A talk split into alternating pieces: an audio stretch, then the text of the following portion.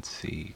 Kelly says, I can be a bit of an isolationist. It doesn't occur that there is anything wrong, but sometimes I wonder how the people in my life are impacted.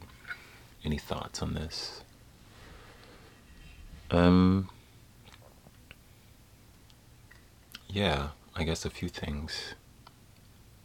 I think if that's natural for you, honor that with love.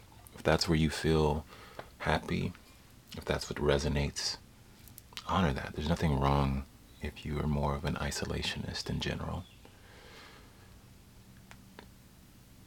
The next part, like wondering how those in your life are impacted in it, I think that's also natural. And I feel like the question has undertones of, is this right or wrong, or is that okay? And it's all okay. Um, and if this is a new honoring of who you are, so it's a shift in your relationships, giving them time to adapt.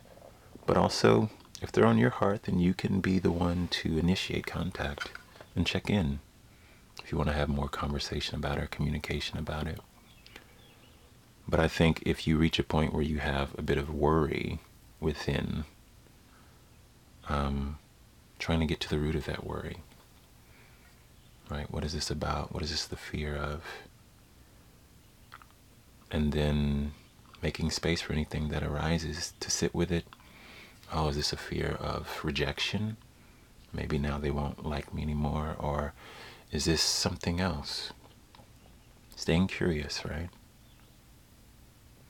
And in moments where you may not be able to see through um, linear processing of the brain, asking the mind within the heart, the intuitive wisdom, and holding space for those answers to arrive.